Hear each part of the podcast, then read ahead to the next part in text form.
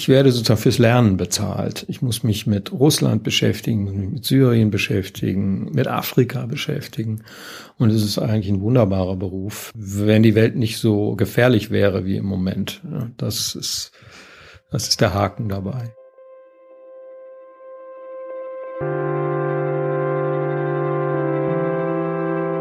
Die Geschichte hinter der Geschichte.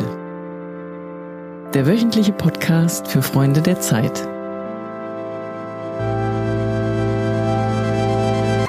Herzlich willkommen, liebe Hörerinnen und Hörer, zu einer neuen Ausgabe unseres Podcasts Die Geschichte hinter der Geschichte. Mein Name ist Fritz Habekus, ich bin Redakteur im Wissen und ich sitze gerade im Büro von Jörg Lau, dem außenpolitischen Koordinator im Politikressort. Es ist Dienstagabend, kurz vor Produktionsschluss oder ein paar Stunden habt ihr noch, oder Jörg?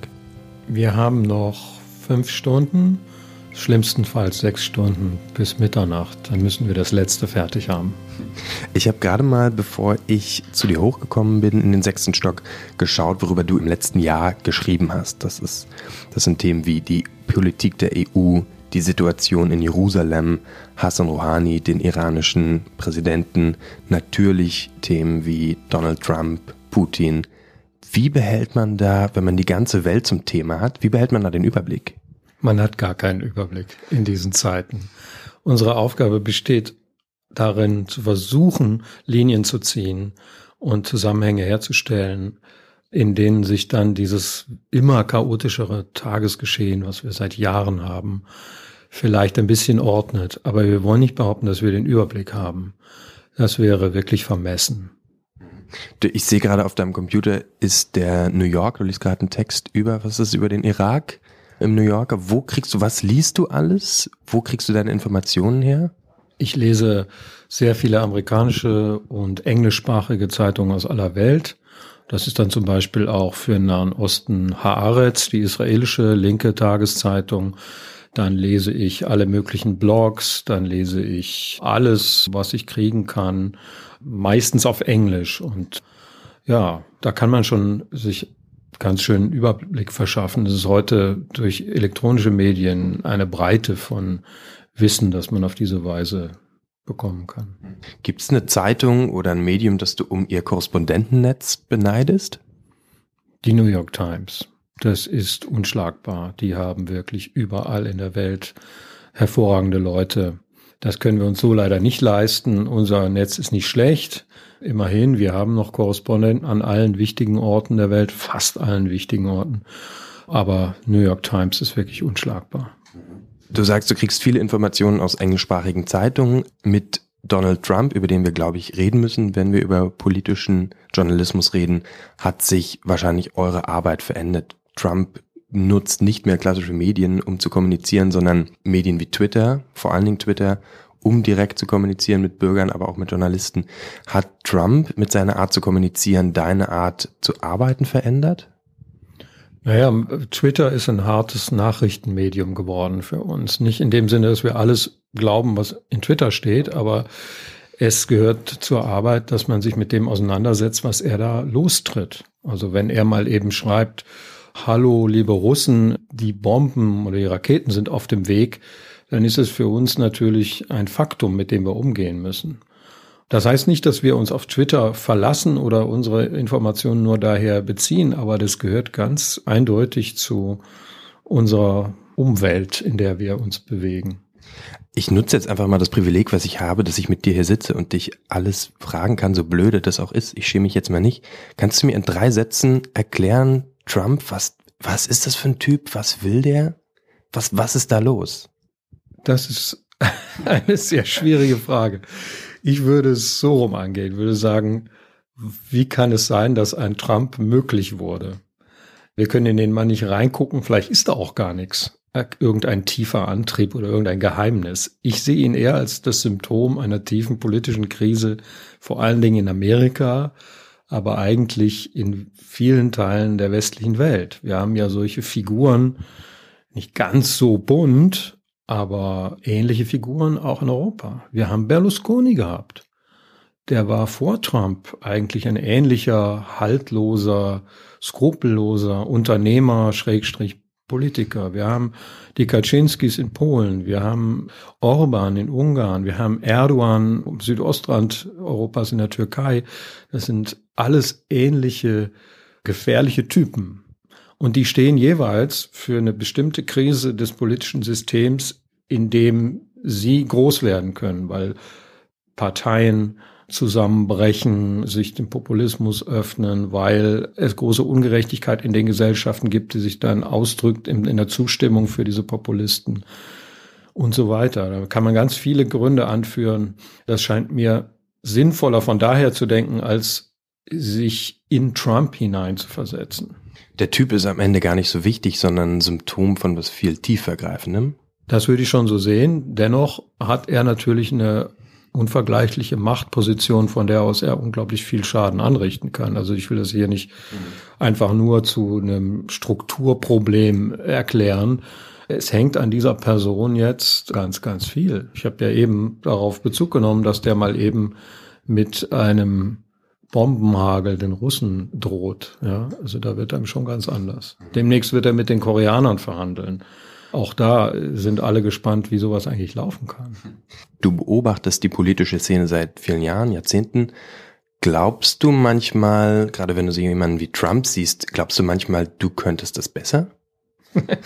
ich sehe mich nicht als ein eigentlich Politiker, der leider nur Journalismus machen darf. Also deshalb finde ich auch nicht, dass wir, unsere Aufgabe ist auch nicht irgendeine Art von Politikberatung, sondern wir müssen analysieren, informieren, Kontext anbieten und uns nicht imaginieren, wir wären die besseren Politiker. Das ist ein, eine Unsitte, die es im deutschen Journalismus immer noch gibt. Früher war es, glaube ich, schlimmer, dass man sich im Grunde als Leitartikler so in die Rolle versetzt hat, wenn ich mal machen dürfte, dann würde das alles besser laufen. Das ergibt schlechte Texte und auch, glaube ich, keine gute Politik. Ich kriege das ein bisschen mit, wenn ich am Donnerstagnachmittag oder am Donnerstagvormittag in die große Konferenz gehe, wo sich die ganze Zeitredaktion trifft, die letzte Ausgabe bespricht und dann auch plant, was in die nächste Ausgabe kommt. Wenn man euch zuhört, wie ihr diese ganzen Konflikte und Kriege und Krisen managt, die überall auf der Welt passieren, dann kriegt man den Eindruck, die haben so viel Zeug, die haben so viel Zeug vor sich und müssen irgendwie alles in diese Ausgabe packen. Wie, wie geht man damit um? Man muss ganz viel weglassen. Und im Weglassen besteht auch eine Kunst, glaube ich, und eine Art Service an unsere Leser. Dass wir sagen, wir machen nicht die 385. Folge zum Thema XY, sondern wir versuchen eigene Themen zu setzen. Wir versuchen jetzt zum Beispiel in dieser Ausgabe eine Titelgeschichte über den Müll und die Recyclinglüge in Deutschland auf die Beine zu stellen. Eine recherchierte Geschichte darüber, dass unsere Ökobilanz sehr, sehr viel schlechter ist, als wir glauben. Und das machen wir auf vier Seiten. Auf diesen vier Seiten kann natürlich nicht alles andere stehen, was wir vielleicht auch machen könnten wo wir aber vielleicht jetzt nicht diesen originellen, neuen, eigenen Gesichtspunkt haben. Also das ist eigentlich der Anspruch an die Geschichten, dass wir, da wir ja kein genuines Nachrichtenmedium sind, dass alle das eine Chronologie bieten muss, dass es in dieser Woche passiert, dass wir versuchen, das, was wir wirklich für wichtig und originell halten, herauszugreifen. Gibt es eigentlich das, was man immer so von politischen Journalisten erwartet? Gibt es sowas wie Gespräche mit Politikern, aus denen dann nicht zitiert werden darf? Ist das eine Quelle für Informationen, die du hast?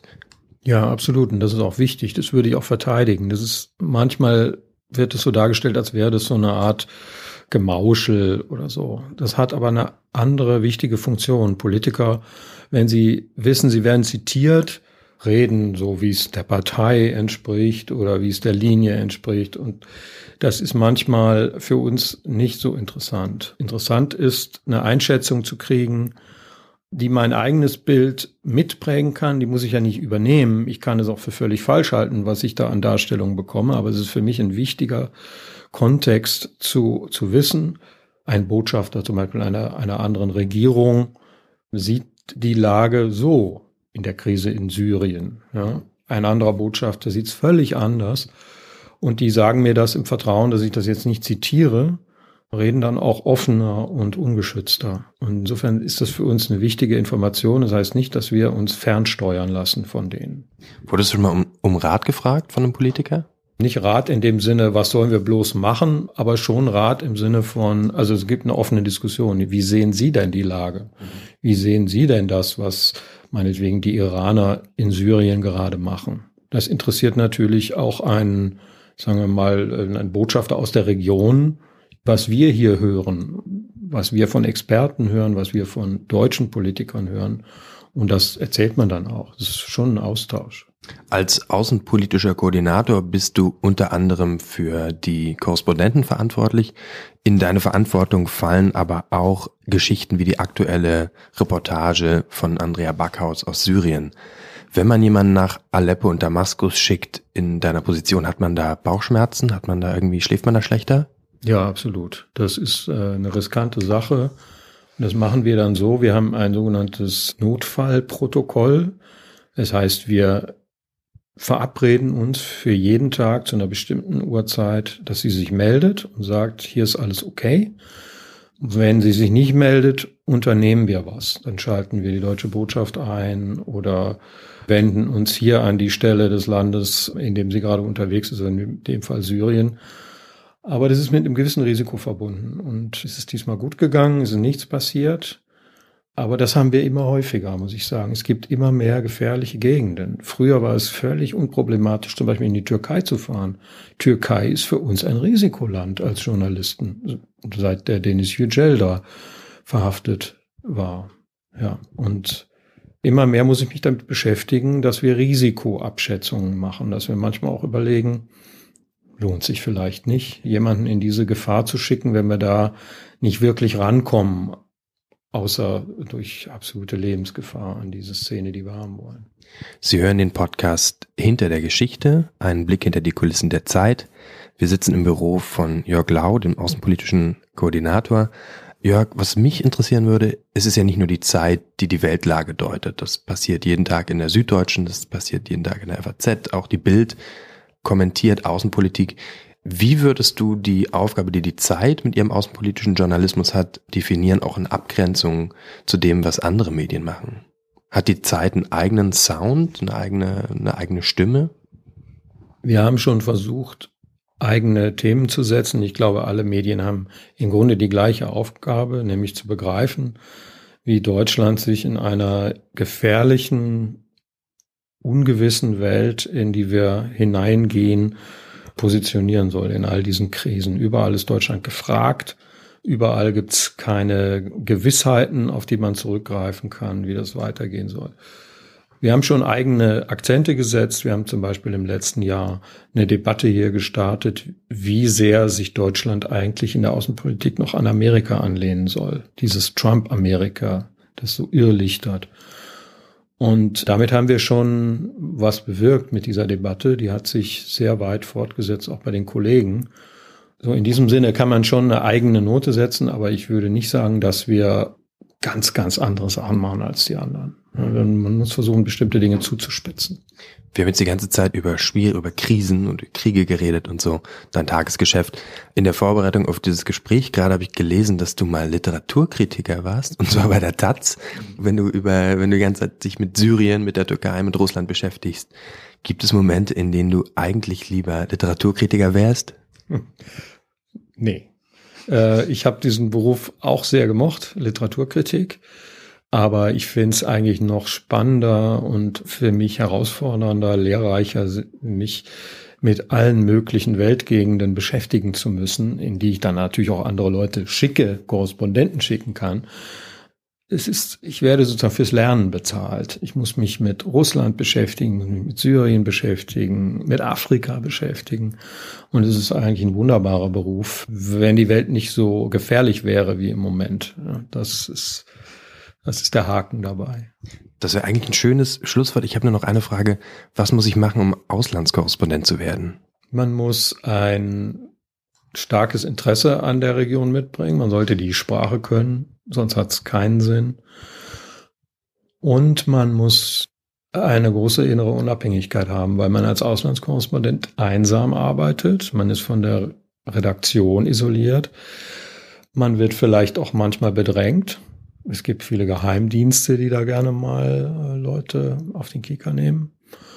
Also man muss schon stabil sein, um das zu machen und eine Neugier haben, was Menschen betrifft. Denn uns geht es vor allen Dingen um die Geschichten ganz konkret von den Menschen in diesen Regionen, nicht nur so die Regierungen. Das können wir auch von hier aus beobachten.